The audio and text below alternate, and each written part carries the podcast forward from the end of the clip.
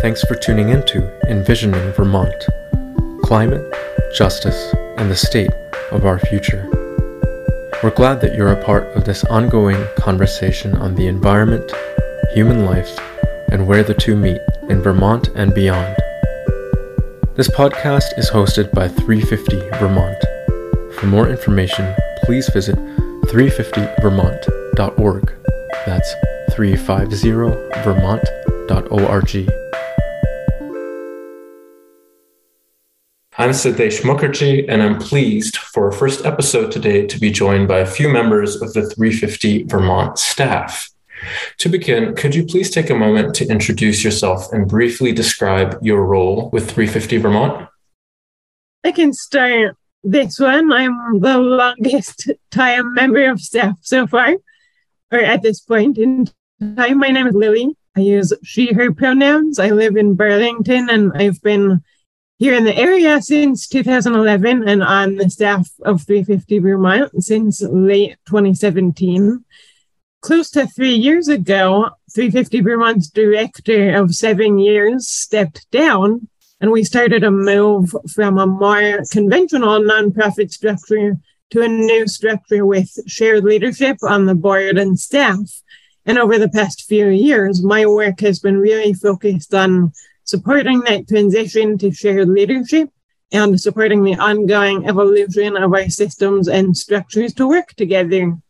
I've been involved in boarding, building our board and staff teams, bringing new people on, making sure everyone has what they need individually in collaboration with others and collectively to do our work. I've contributed to creating a lot of the spaces where we've figured out our direction as an organization, like board and volunteer and staff gatherings, retreats, and just regular staff meetings. Recently, we've been going through a process to refine and update our values as an organization, especially to better reflect justice and equity as central guiding values in our work. And I've been supporting that process. Hopefully, within the next month or so, we'll have a final draft and then we'll be engaging together to figure out what it means to really apply these values throughout our work. And I've been involved in making some of the education focused parts of our work happen in the last couple of years. Recently, a statewide just transition study group, and during the pandemic, several issues of a climate justice zine. I can go next. Um, I'm Sonia Silbert, she, her. I live in Brattleboro, Vermont. And I've been on staff at 350 Vermont since um, early 2019. And so I was here when we transitioned to the staff collective that Lily just mentioned. Um, and I've been a member of the staff collective and uh, help internally with some of that organizational development work that Lily mentioned. And externally, I uh, run our trainings um, doing political education work and building skills and analysis for our large kind of cadre of volunteers and members um, and leaders. Hi, I'm Maeve McCurdy, and I use she, her pronouns, and I'm the operations manager at 350 Vermont. I do a lot of internal maintenance and admin things at 350, and I help manage our internship program and a bunch of miscellaneous tasks. And um, I'm Vanessa, Vanessa Rule, and uh, I use she, her pronouns. I live in Stratford, Vermont, and I joined uh, slightly over a year ago in uh, April 2021. And my role as lead organizer is to support people to join our movement and help them to find the agency that they need and have build the skills that they need to create the future they want on energy and climate and climate justice. And I'll round us out. My name's uh, Carter, you see him pronouns. Um, I'm relatively new. I just joined in the past year, um, helping out with fundraising, making sure we have the resources to, um, yeah, to do this work. Um, and super excited to to be here and, and to be joining 350 so recently. Thank you all. And um, so pleased to be with you. And the podcast uh, is called Envisioning Vermont. So for the next question, I'd love to ask you um, what is 350 Vermont's vision for the future? Maeve here. I see our vision as being very holistic and incorporating many different aspects of climate justice, first of all, but intersecting that with a lot of other issues. So it's not one prescriptive vision for the future, but I see it as being very community oriented and focused on justice for all and making sure that our communities are safe and thriving and have what they need. I feel like that's the the broad the broadest vision but yeah just making sure that we change our extractive you know processes of how we get our energy and how we get our food to ones that are sustainable and resilient and make sure that everyone regardless of where they live or their you know identities can get what they need.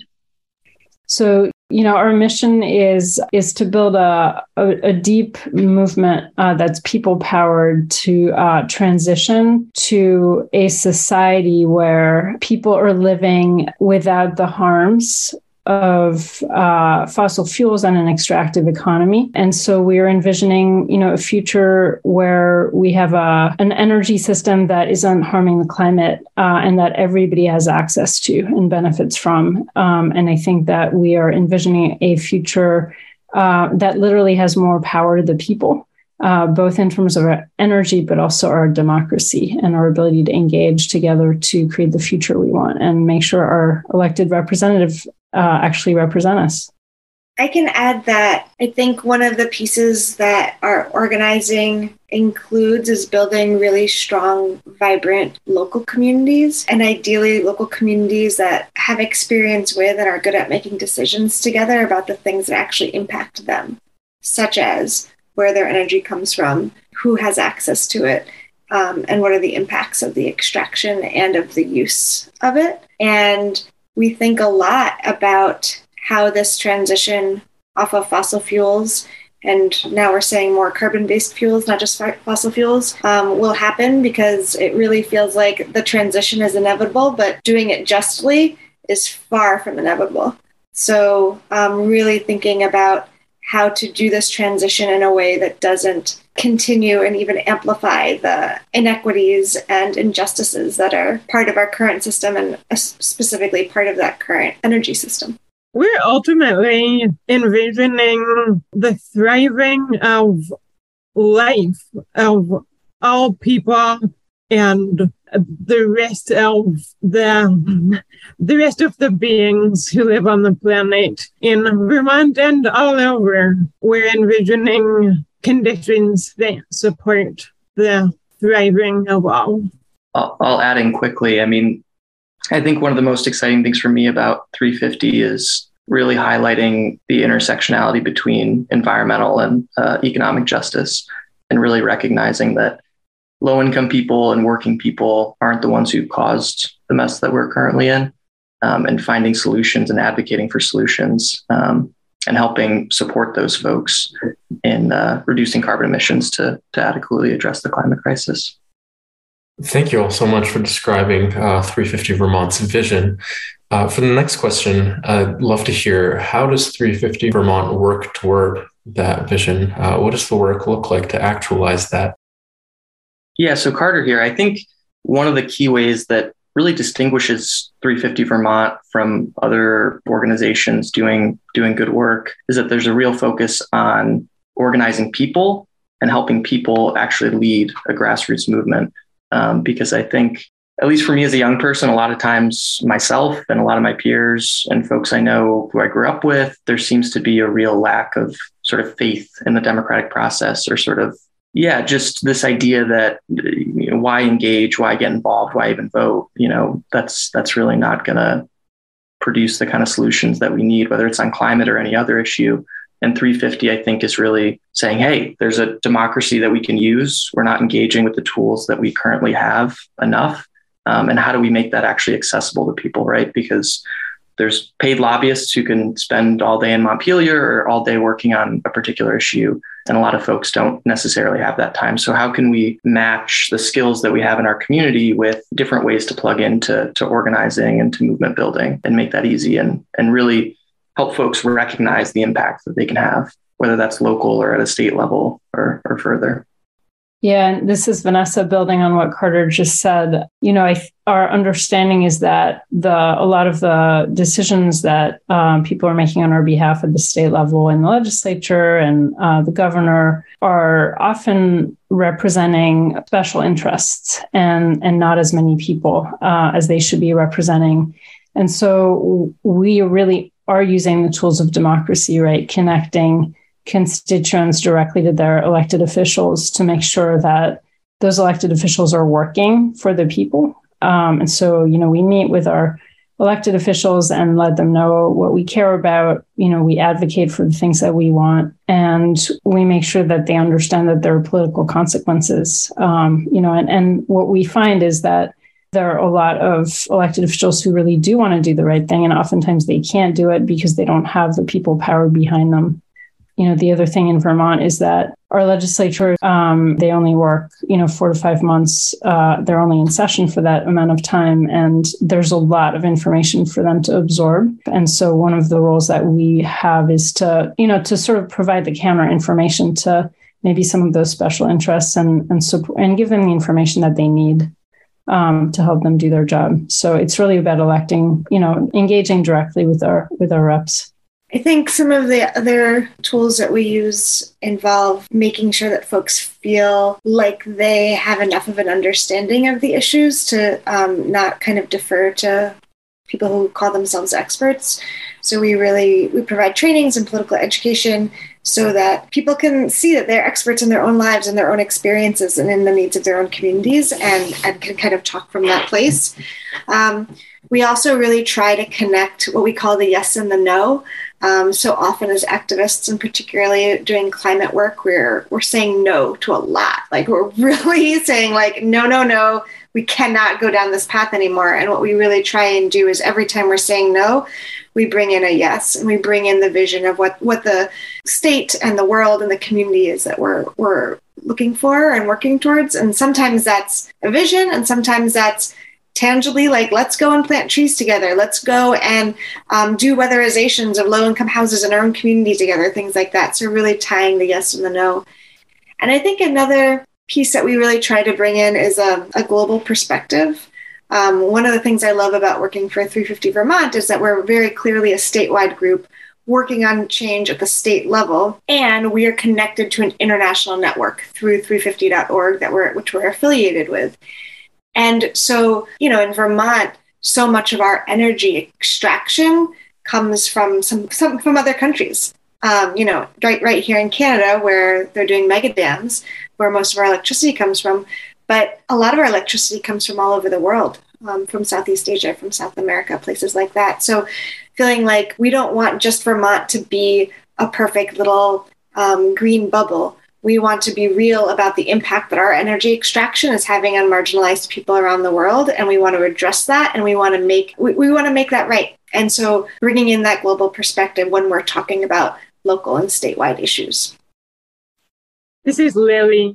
Nodes are one of the really important ways that we have organized together toward climate justice, we've supported local groups of people in coming together all over the state to collaborate and to be in relationship with each other and to work together on campaigns, organizing actions, on building community. And that's been such a huge part of how we've been able to get things done together.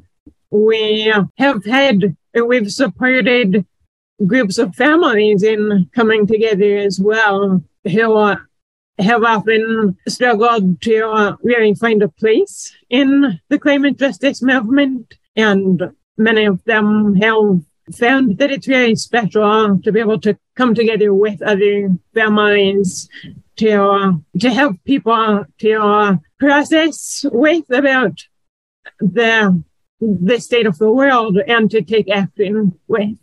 And I also wanted to add that along with the organizing we do, we try to realize justice and resilience in how we work together. We try to make the space for people to build meaningful relationships.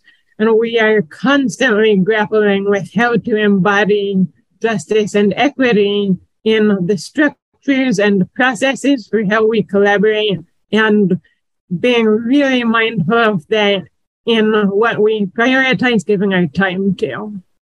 Thank you all. It's it's great to hear about your work, and you spoke to this a little bit already, but I'm sure there's more to say. Um, it's clear that your work centers around involving and connecting people. So that brings me to my next question: What's the way for people to become involved with 350 Vermont's work? Um, there are so many different ways to get involved. Um, so first of all, I'll say um, there is room for everybody who wants to get involved in this movement um, because our power is built on sort of the collective skills and knowledge and passion that we bring to the table. So, you know, on a very practical level, you can go to our website and sign up and uh, let us know what your skills are, what your interests are, and we have somebody who will follow up with you and and talk to you um, and and help you find the right place uh, in the network. So that could be organizing at the local level, joining a community team, a node. Uh, we also have state level teams around things like communications and outreach and campaign strategy. We have people right now that are doing research on transportation and on electricity um, and you know how to heat and cool our buildings. Training is another way. So there are lots of ways to to participate. And you know if and it's also you don't have to be um, giving a whole lot of time if you can't. Um, you know writing an email to your uh, legislator is a really important thing that you can do uh, writing a letter to the editor if you want. So you don't necessarily have to be working in groups, but we do find that uh, people find great satisfaction if they can um, connecting with others and you know being able to move from that sense of uh, isolation and I think often you know time of uh, sense of hopelessness to um, hope is connected to um, being being connected to others this is Carter. I'd, I'd be remiss to say as leading fundraising. I mean, one way is to donate. We we are definitely a grassroots organization. We're not staff heavy. We're we're really people focused, but certainly like not everybody interests everybody's interest lies in in organizing. Although we'd love to have you do that. Um, you can also donate or do both, and that's again on our website. Great, thanks Vanessa, and thanks Carter. Just one more question. I know that uh, an important part of your work is stories. And um, I'd like to invite each of you just to share briefly uh, the story of what draws you to this work.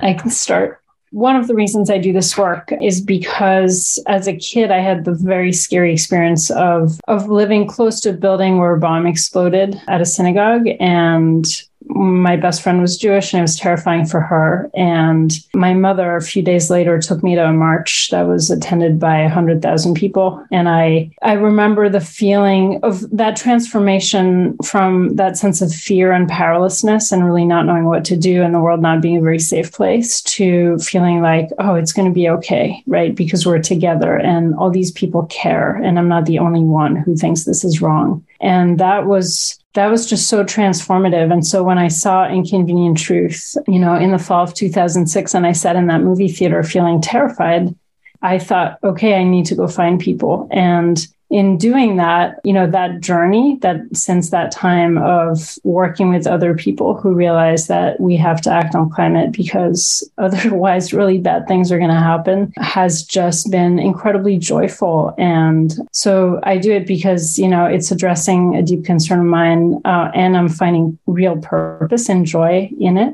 and connecting with other people and, and building community.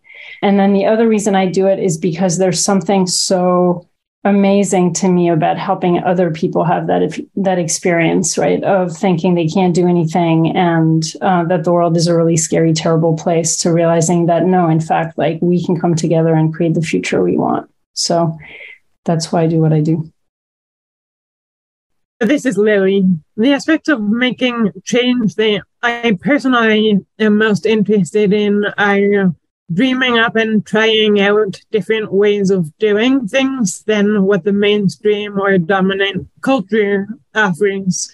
And that has led me to learn about and be, in, be involved in things like ecological and whole systems design, permaculture, intentional communities, nonviolent communication, earth based spirituality, and I was initially drawn to how 350 Vermont and the climate justice movement embrace these kinds of solutions, pairing them with political action and really trying to center social justice in everything.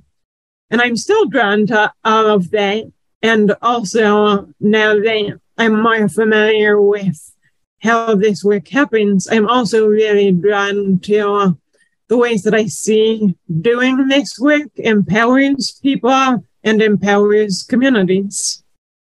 Um, my organizing background before I joined 350 Vermont was more in anti war and social justice issues. I moved to DC when shortly after the Iraq War started and spent a, uh, spent a bunch of years there doing organizing and a lot of nonviolent direct action work. And to me, climate work always felt very integrated into that. It felt such, such a clearly a social justice issue and was a very intense and obvious example of how these intersecting injustices were leading to catastrophe for communities around the around the world. And I think I was drawn to 350 Vermont, particularly for the, for the role that I was hired for, because 350 Vermont valued training up our volunteers and really wanted to have a people led organization, not a staff led. Not that we on staff are not literally also people, to be clear, um, but more of the masses. And so I love doing um, popular education and direct education and really seeing the possibilities for transformation when folks not only um, deepen political analyses, but um, get the skills to organize in their own communities. I think the potential once they have those skills is infinite. And I love that 350 Vermont has prioritized that as a really central part to the organizing that we need to do and to the movement we need to build. Yeah, this is Carter. I think what drew me to this work, I mean, initially I was always interested in politics and religion. And in high school, I would have a lot of debates, and I was pretty cynical about our political process because there seemed like a lot of obvious things that, whether it was climate or money in politics or issues like the minimum wage or tuition free college or whatever it might be, they seemed like obvious to me as a young person. And also, like, no one was talking about them. Um, and when I was a senior in high school, Bernie uh, ran for president. And, you know, I started doing phone banking. I was already working a job before school and after school. So started doing yard work in like all my neighbors' yards every weekend on Saturday. So I could like donate 50 bucks every week to the to the campaign so that really got me politically involved and then i ended up coming up to vermont for college and there was just there was a little bit of a culture shock but there was just a ton of different issue based organizing going on a lot of like electoral work um, working on campaigns so got really got really and deeply involved in a couple racial justice organizing uh, circles and some short term union organizing circles at UVM and also the divestment campaign at UVM. And so you know, fast forward, I was working on the Bernie 2020 campaign. You know, that he, he didn't win that campaign. A lot of us were really devastated. And I don't know, just after that campaign, I sort of took stock and I was like, you know, I care about all these issues. What feels like the most pressing? Like, where should I really spend my time to make the biggest impact? And it felt like, like there's so many issues that are so important and I want to do everything. And, you know, climate feels like it's got a really, really hard deadline that we need to we either hit the mark or we miss it. And so trying to trying to instill like some some harm reduction around climate issues and and make sure that we can adequately address it just seems like at least for the time being the the best way I can be be making an impact.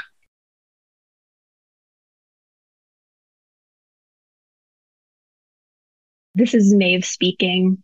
I really got involved with the climate movement and I think became aware of the importance of activism when I was in ninth grade and went to the first People's Climate March in New York City. And I had you know, cared about the environment. My parents are really have been staunch like environmentalists forever, but this was my first experience of a big global movement of people who really cared about the destruction facing our communities and our planet. And I was inspired by seeing all those people come together from all parts of the country. And it was great to see that momentum. And then I met some people who were actually involved with 350 Vermont and Rising Tide, I believe at the time. And then in high school, I started to get involved with 350 Vermont. And this was probably maybe eight years ago. And so I went to protests and youth action days at the State House and really was so excited about joining this movement of people who really cared about making change. And that I think was where I really came to this movement as like a uh, forming my personal connections with the people and the energy and the hope that I just have experienced. Well, thank you all so much. Thank you, Lily, Sonia, Vanessa, Maeve, Carter. Thank you for sharing your vision, for sharing your work, your stories. And thank you, listeners, for tuning in to Envisioning Vermont Climate, Justice, and the State of Our Future.